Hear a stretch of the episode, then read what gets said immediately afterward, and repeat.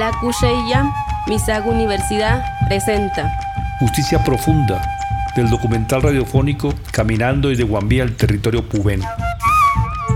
Producido en el resguardo indígena de Guambía del pueblo Misag, ubicado en la parte alta de la cordillera central del departamento del Cauca, al suroccidente de Colombia. Región habitada también por los pueblos originarios Nasa, Coconucos, Yanaconas y Totoroes. En la ciudad de Popayán, capital del departamento del Cauca, fundada en 1537 por el invasor Sebastián de Belalcázar, sobre la destruida y profanada Upayá. El día 16 de septiembre del año 2020, en cumplimiento de la histórica sentencia proferida por la autoridad misal contra Sebastián de Belalcázar, por los conocidos y documentados crímenes de genocidio, esclavitud, violación de mujeres y usurpación de su territorio, entre otros crímenes invisibilizados por la historia oficial, fue derribada la estatua erigida en honor al genocida sobre la construida pirámide Tulcán, lugar ceremonial y cementerio de sus ancestros. El día 28 de abril del año 2021, en una marcha de más de 1.200 misad movilizados el Día del Paro Nacional, se derribó otra estatua del genocida en la ciudad de Cali, capital del departamento del Valle del Cauca. Siguiendo con la misión de sanar el dolor ancestral, reivindicando la memoria del cacique Petecuy y la verdadera historia de nuestros pueblos originarios.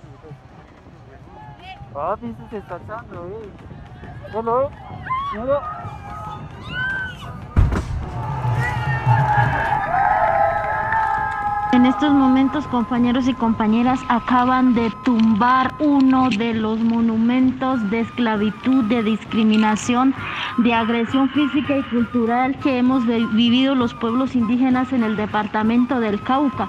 Durante el día de hoy hemos realizado una movilización con más de 5.000 personas del pueblo Misac, uniéndonos con el pueblo Nasa y con el pueblo Pijao del Tolima, que hacen parte de autoridades indígenas del suroccidente colombiano AISO. En estos momentos se escuchaban diferentes autoridades el reclamo de exterminio físico y cultural por los asesinatos de nuestros líderes sociales, étnicos y de nuestros hermanos indígenas y por el confinamiento de la masacre que hemos estado viviendo, se dio paso a subir al morro para eh, bajar eh, la estatua de Sebastián de Belalcázar como forma de de llamamiento de que con la fuerza de la gente sí se puede lograr y sí se puede hacer eh, lo que nosotros eh, hemos soñado como nuevas generaciones frente al cambio que queremos de la impunidad que está pasando no solo en el Cauca sino a nivel de Colombia. Quien les informó Diana Gembuel, eh, periodista MISAC pueblo Misak y sus autoridades de manera autónoma y consciente, ejerciendo su legitimidad por ser pueblo originario de este continente. Enjuició a Sebastián de Belalcázar por sus vejámenes y la cruzada criminal que adelantó por el continente. La sanción impuesta es simbólica y a la vez real, con efectos prácticos ya que recae sobre el relato histórico impuesto donde los criminales genocidas se nos han presentado como los padres de la patria y nuestros pueblos originarios como gente sin alma y sin conciencia. Como lo dicen los mayores y mayoras Misak, todo tiene su tiempo y a esta historia, amañada que se enseña en las escuelas, le llegó el tiempo y será confrontada.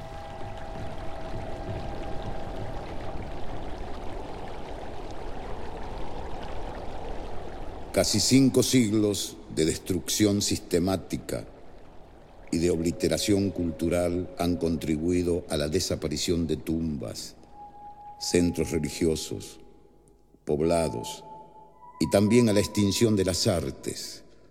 No hay excusa para quienes pudieron desde sus lugares tratar de frenar ese proceso de involución cultural. No hay excusa porque vastas generaciones hemos crecido en la equivocada creencia que nuestros indios eran seres bárbaros y sin inteligencia alguna. Pero la verdad aflora siempre. Y allí están, para reafirmar su alto valor estético, algunas muestras del arte cerámico, de la escultura en piedra y los tejidos precolombinos que desde el silencio nos golpean con su callada y misteriosa belleza. ¿Qué hubiéramos sido si hubiéramos podido ser en toda nuestra plenitud? Podemos todavía, sin embargo, tratar de reconstruir desde las tinieblas las historias de los pueblos, de los que ni siquiera sus huesos han sido respetados.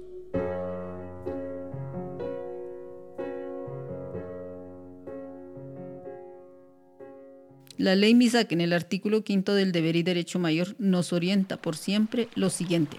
Mama mera, tata mera, maya misa mera, se te miken. Kıyılı wamindiwan pesan nama. Ashib, tap tagagab, puramishib, kale isubele, kale marebele, itam rumanray. Namui kili misamera no undatega, kribala, kenray kajemariwan. El pueblo Misag y sus autoridades deberán cuidar, proteger, conservar, defender y evitar cualquier profanación de los lugares que contengan huellas de nuestros antepasados porque son lugares más sagrados de nuestra historia.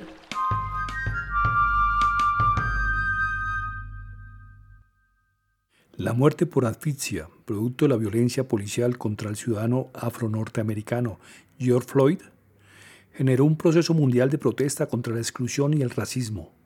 Argumentando el juicio histórico contra los crímenes cometidos siglos atrás, se derribaron estatuas en muchas partes del mundo poniendo al descubierto para muchos que algunos de los héroes nacionales eran criminales esclavistas. Y es en este contexto en que se da el suceso que reivindica para el pueblo Misac la pirámide de Tulcán con el derribamiento de la estatua de Sebastián de Belalcázar. Sabemos que hubo varios intentos fallidos desde hace algunos años. Para adentrarnos en el tema, invitamos al Taita Jesús María Aranda, director de la Arancus Reis Ya Misac Universidad, a Tata Didier Chirimuscay, Taita Lorenzo Turumbalá y a Tata Edgar Velasco Tumiñá, para que nos expongan de dónde viene la motivación del juicio y la sentencia de tumbar la estatua de Sebastián de Belalcázar. Primero, en 1535, cuando llegaba el Alcázar al Cauca, desde ahí comienza la colonización, el despojo de tierra el acabosis de, los, de la ciencia y la sabiduría de los mayores. Entonces, el magnicidio, esa masacre, en primera instancia a los líderes, no solo en el Cauca, sino en todo el continente.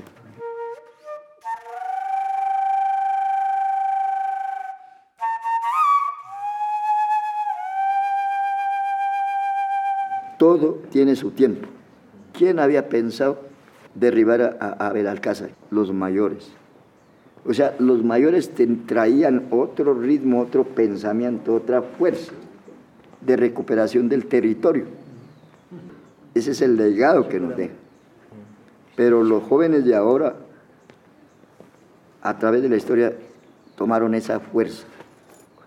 Pero esa fuerza es la juventud de ahora. Es el momento. Todo tiene su momento. Esa es cosa importante que se ha dado. Va otro, otro paso, digámosle, de la reivindicación de los derechos territoriales, políticos, económicos y culturales. Entonces creo que ese es el panorama que en este momento existe. O sea, por eso es que estoy diciendo que los jóvenes han hecho ese gran aporte.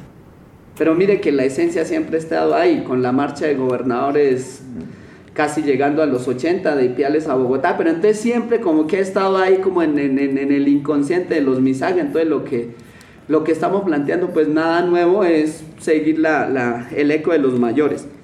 El objetivo en sí es, es la memoria, y esa memoria tiene componentes de hacer justicia, o sea, doblemente víctima. Además de que llegar un masacrador, usurpador de tierras, pues colocan tres siglos después este símbolo. Entonces, doblemente victimizantes. Entonces era hacer uso del ejercicio de la justicia de los pueblos indígenas, en este caso de los pueblos de los pubenenses o el pueblo misak, ¿cierto? Hacer justicia, llevar el equilibrio.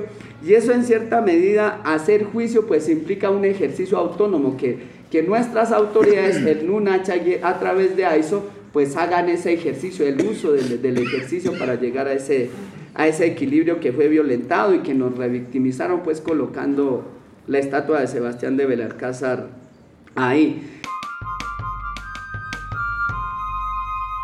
Mira, pasó tanto tiempo, en 10 años lo tumbaron, ya casi 10 años, porque fue en el 2011, que habíamos intentado con, con estudiantes de, de, antropología, un encuentro que hubo de tolpa, después nos agarramos una noche para arriba, intentamos tumbar, pero como, como, como dicen aquí los mayores, si, si uno no estaba totalmente conectado con la espiritualidad, no, no, no podíamos tumbar. Pero ya sentando con los mayores, ya todo eso, ahí sí, la estatua cayó.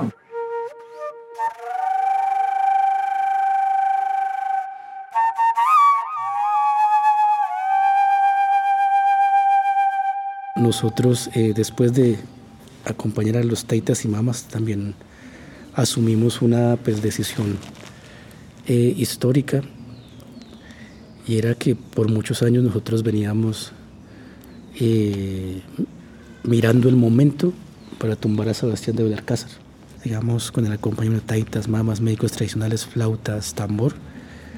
Tumbamos eso, digamos, como parte del proceso histórico de formación que hemos tenido, de las decisiones históricas que se han tomado, pero sobre todo sobre una sentencia histórica que se dictó por parte de nuestras autoridades, que es una sentencia judicial.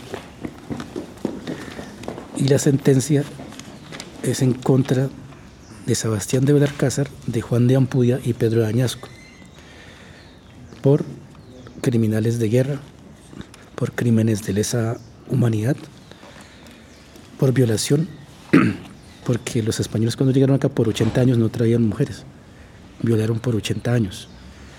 O sea que lo que hoy es Colombia es fruto de las violaciones y de los dolores.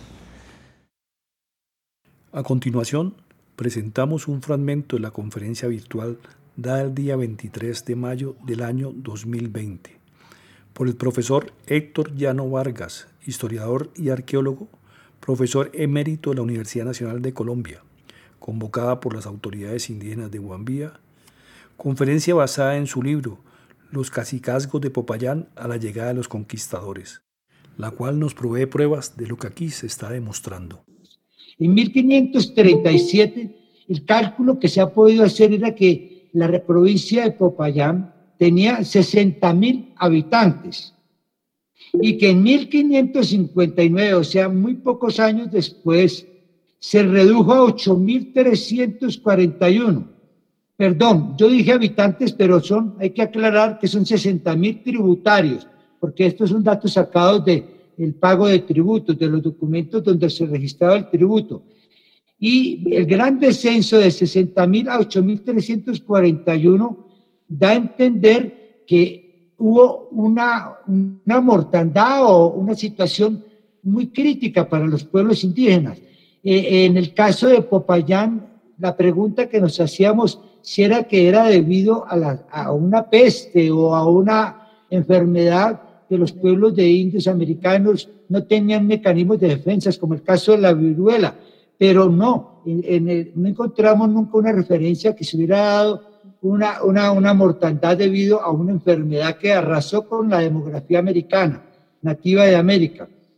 Eh, lo que parece que, y, que sucedió también en el Valle del Cauca, en la región del Viejo Caldas, en casi todo el territorio eh, colombiano, es que fue consecuencia de la guerra. O sea, que quiere decir que hubo eh, muchos pueblos indígenas que fueron casi arrasados y otros, digamos, eh, es consecuencia del sistema laboral que les imponen los españoles.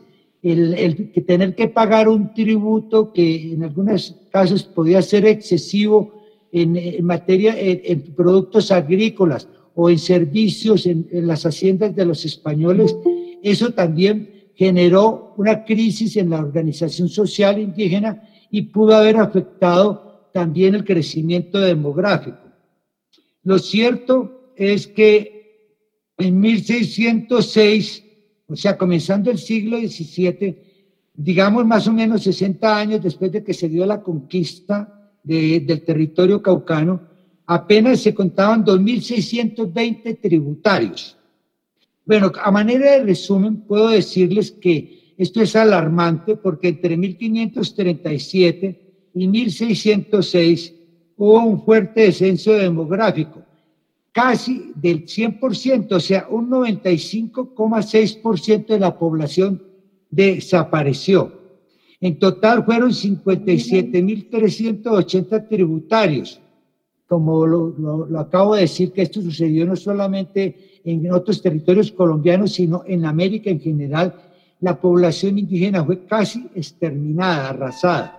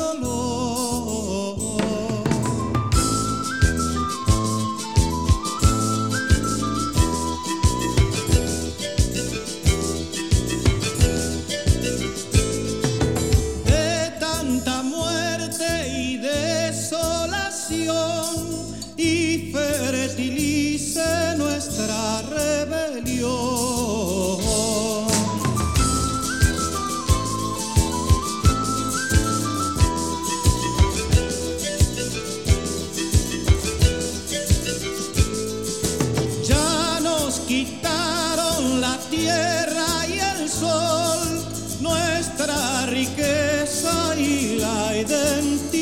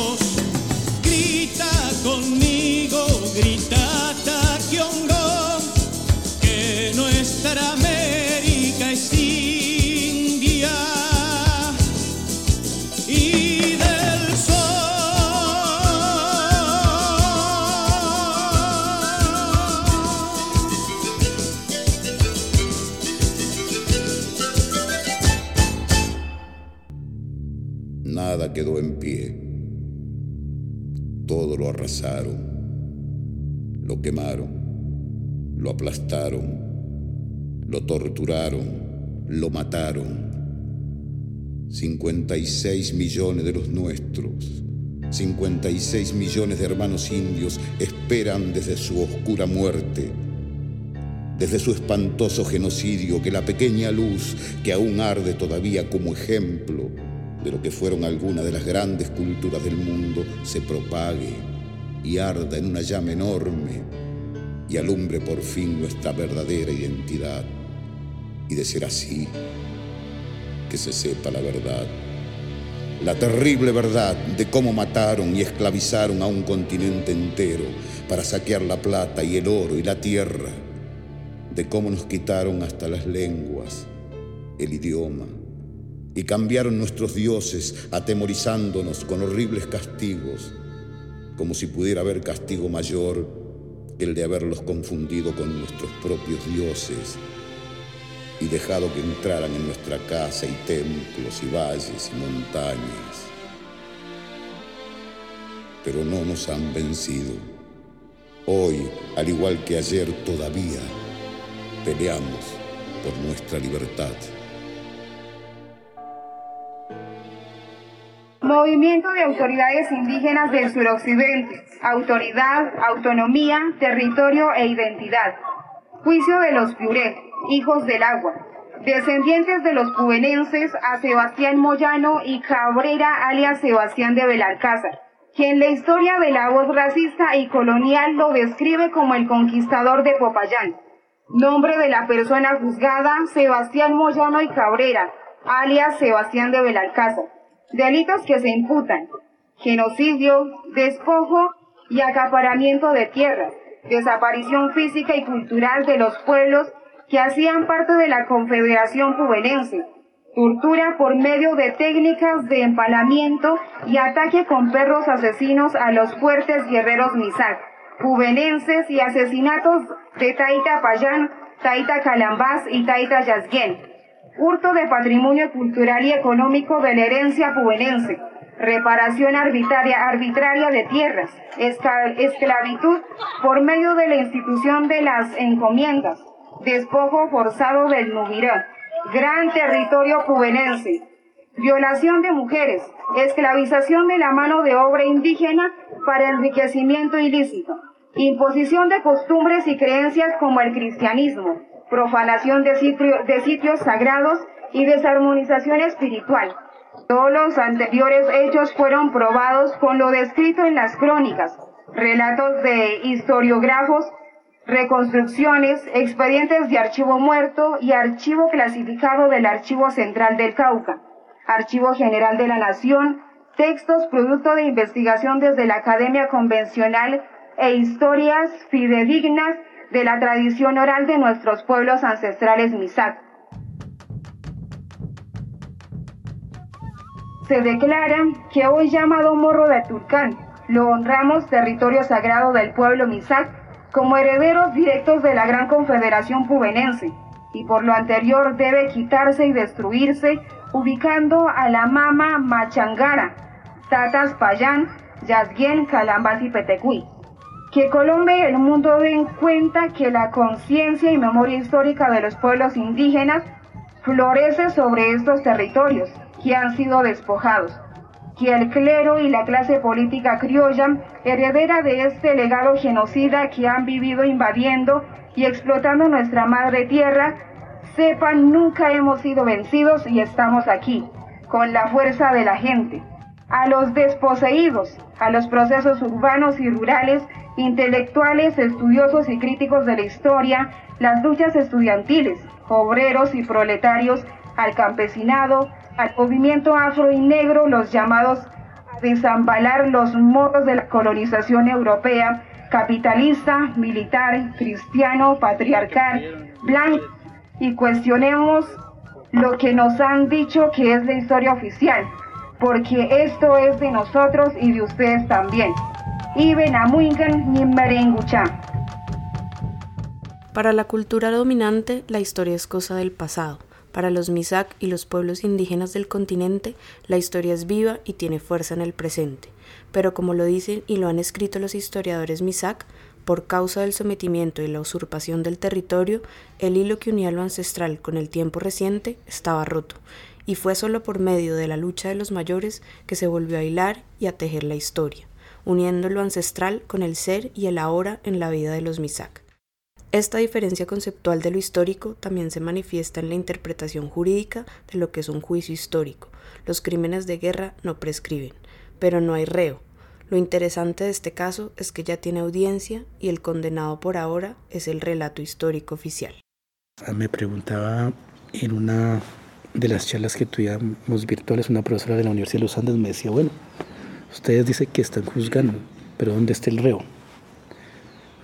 y nos decían, ¿Y cómo hace que un juzgamiento histórico? Ustedes tienen que tener cuidado con el tiempo. Porque los modelos de procesos de paz de Naciones Unidas y los que existen en el mundo, los procesos de transición hacia la paz, o sea, no se van más de 50 años atrás para procesos de juzgamiento. Entonces, para ellos era descabellado que se pudiera juzgar tanto tiempo. Entonces, nosotros decíamos, pues, el reo no está pero los hechos, los crímenes están y nunca se han desaparecido y nunca se han prescrito porque son crímenes de lesa humanidad y esos crímenes nunca se prescriben. Se están juzgando esos crímenes. Y sabemos que hay familiares descendientes de ellos. Y ojalá que salgan a defender ante esta sentencia, que defiendan a, a Sebastián de Belarcázar y si los hay, pues mucho mejor. Y, y con esto, pues nosotros, digamos, quisimos también entregar un mensaje al Estado colombiano, pues que no son capaces de juzgar crímenes históricos, ni tampoco la Corte Penal Internacional lo hacen. En todos los procesos de paz, o sea, la paz, digamos, depende de los procesos de esclarecimiento. Entonces, si solamente hacemos esclarecimiento de los últimos 50 años, pues, digamos, es, es incompleto. Entonces nosotros queremos hacer un proceso de esclarecimiento tal como está en el capítulo étnico, es el esclarecimiento histórico y en la medida que se haga eso vamos a hacer procesos de transición a la reconciliación. Aunque de parte de nosotros, nosotros la reconciliación lo hacemos de manera permanente. Son los otros los que no quieren reconciliarse, son los otros los que se niegan a contar la verdad. Y con eso también decirle como a los pueblos indígenas, a los pueblos étnicos que tenemos que fortalecer nuestros sistemas de justicia volverlos más fuerte y juzgar crímenes de guerra futuro, crímenes grandes. Y lo podemos hacer. Algunas voces defensoras del statu quo o el orden establecido coinciden en afirmar que, tumbando estatuas de manera violenta, no se va a cambiar la historia. Y otras muchas voces al unísono acusan que el derribo de la estatua de Sebastián de Belalcázar es un atentado al patrimonio cultural. Y esa era como la discusión que también teníamos después de lo que pasó en Popayán, cuando ellos hablan sobre el patrimonio, que lo que estábamos haciendo daño era al patrimonio, ¿sí? inmaterial y cultural, y nosotros decíamos, pero ¿dónde queda el artículo séptimo? Entonces, cuando dice que el Estado debe, debe proteger la multiculturalidad, eh, la pirámide hace parte de esa multiculturalidad, hace parte de ese mundo indígena. Entonces, ¿dónde queda? O sea, eso es una discusión grandísima que hay detrás de todo este tema. En este sentido, ¿Qué alcance tiene el derribamiento de la estatua para la historia de los Misaca? No solamente el, el solo hecho de tumbar, sino de que se nos restituya la memoria territorial del pueblo Misaca en el Valle de Puén.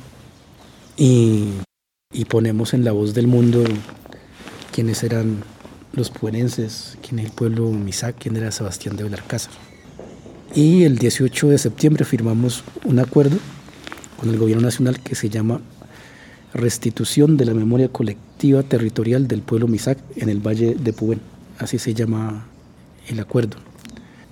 Sobre la base de ese acuerdo hemos formado una subcomisión compuesta por ocho instituciones del gobierno, ocho instituciones nuestras, pues, que van a, eh, hacer el esclarecimiento histórico y también arqueológico y también eh, recuperar cómo era el Valle de Pubén antes de la llegada de los españoles a quienes masacraron, a quienes mataron, a quien se trató de borrar de la historia. Y además que se conozca el monumento ancestral tal como es, porque eso ya es un monumento. La idea es recuperarlo completamente, porque la parte alta de la pirámide fue cortada para poder colocar a Sebastián de Belalcázar. Entonces también hay una reconstrucción arquitectónica pues, que es histórica, que es el objetivo pero bueno, ya el camino irá diciendo cómo vamos a hacer eso, pero ahí logramos, digamos, eh, esa, esa paz también propia nuestra espiritual, propia, histórica. Y, bueno, yo creo que pues la paz se hace desde, desde la memoria histórica y pues en ese objetivo nos encontramos y precisamente este lugar pues trata como de hacer eso, la, la Universidad y pues eh, nosotros pues pues ya no soy tan joven, pero eh, los grandes protagonistas de, de, estos hechos, de tumbar a Sebastián de Alcázar, fueron gran parte jóvenes. Y precisamente por este llamado, digamos, estos actos políticos se han venido haciendo desde los jóvenes y sobre el mandato pues, de las autoridades, y se ha hecho. Y, y hoy los jóvenes son protagonistas, por eso ahorita en todas las posiciones de cabildo, reuniones, siempre están los jóvenes y la flauta y el, y el tambor. Cuando estuvimos asistiendo el Alcázar, al ladito estaban tocando la flauta y el tambor.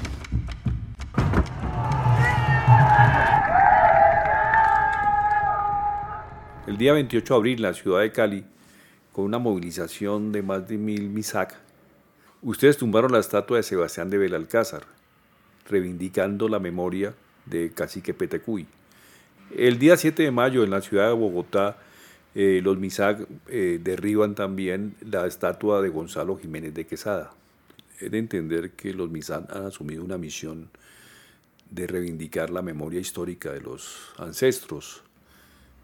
¿Qué esperan ustedes con el ejercicio y cumplimiento de este mandato? ¿Qué esperamos? Pues yo creo que el mundo nos debe la memoria y esa memoria se tiene que ser reconocido. Pues se reconozca esa apertura, la diversidad, que la academia, eh, las entidades, tanto públicas y privadas, den realmente el papel que nos merecemos como pueblos originarios, como los que somos de la raíz de estas tierras y que la profundidad de, de Colombia desconocida pues sea escuchado y, y las acciones que ellos hagan pues sean reconocidos. Entonces en este sentido que esta justicia se haga, ¿no? que haya esa, esa sanación de nuestro espacio, de nuestra memoria. Requerimos de la unidad de los pueblos. Por ejemplo, es un llamado a los muiscas que haya unidad entre ellos, que haya mucha unidad entre los pueblos y, y, no partamos tanto desde la legalidad, sino desde la legitimidad. En contextos en Colombia, la legalidad nos plantea una reforma para la pobreza, para la miseria, pero la legitimidad dice no a esa reforma del mal gobierno. Entonces, desde ese ejercicio coyuntural, pues por seguir pensando en el, en el país que deseamos entre, entre todos.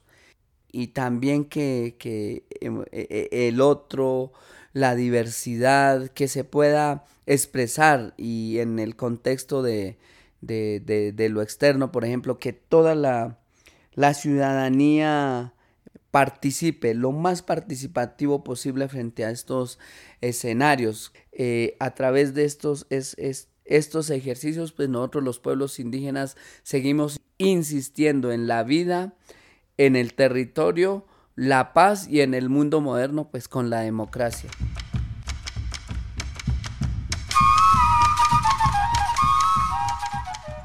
De esta manera llegamos al final del capítulo Justicia Profunda con la dirección y presentación de quien les habla, Mauricio Martínez.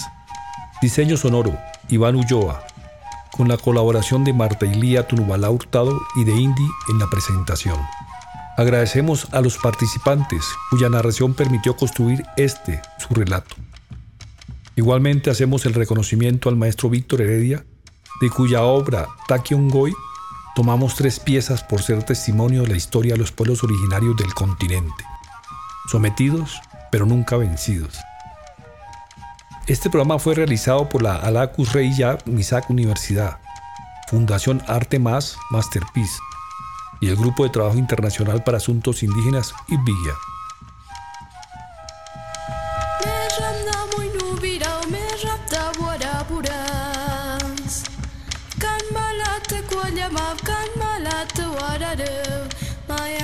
ta binjawara bela gandan Muba gucha kuaya michiga gavi kandan Meja vele ve, lusu ra vele.